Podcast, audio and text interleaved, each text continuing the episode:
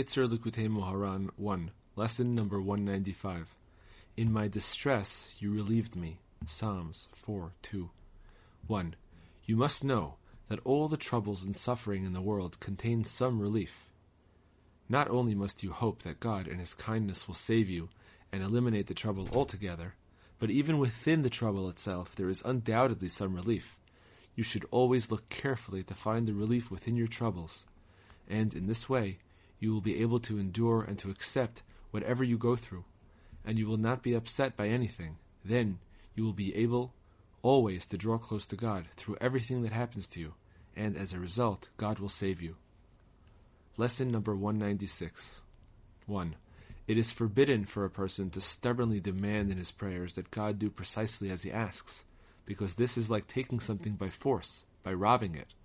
Instead, he must pray with compassionate pleas and entreaties. If God grants his request, he grants it, and if not, not. Lesson number 197 1. Humility does not mean walking around with a lowered head in a foolish manner as if one is humble. This is false humility. Real humility must be with wisdom. But as a result of the slander that people speak, a split is created between humility and wisdom.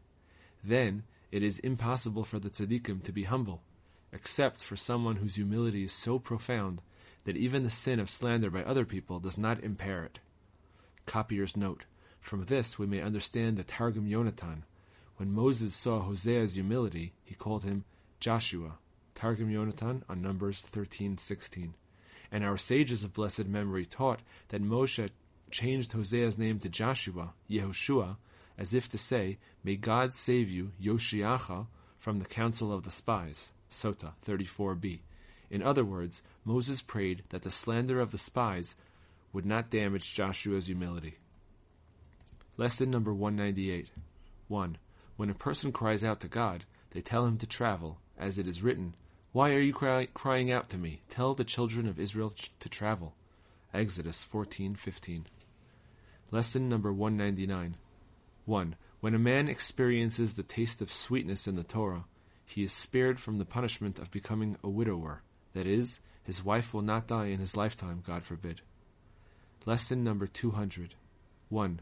The tzaddikim in the present time are the very same tzaddikim who lived in former times, in the mystery of reincarnation.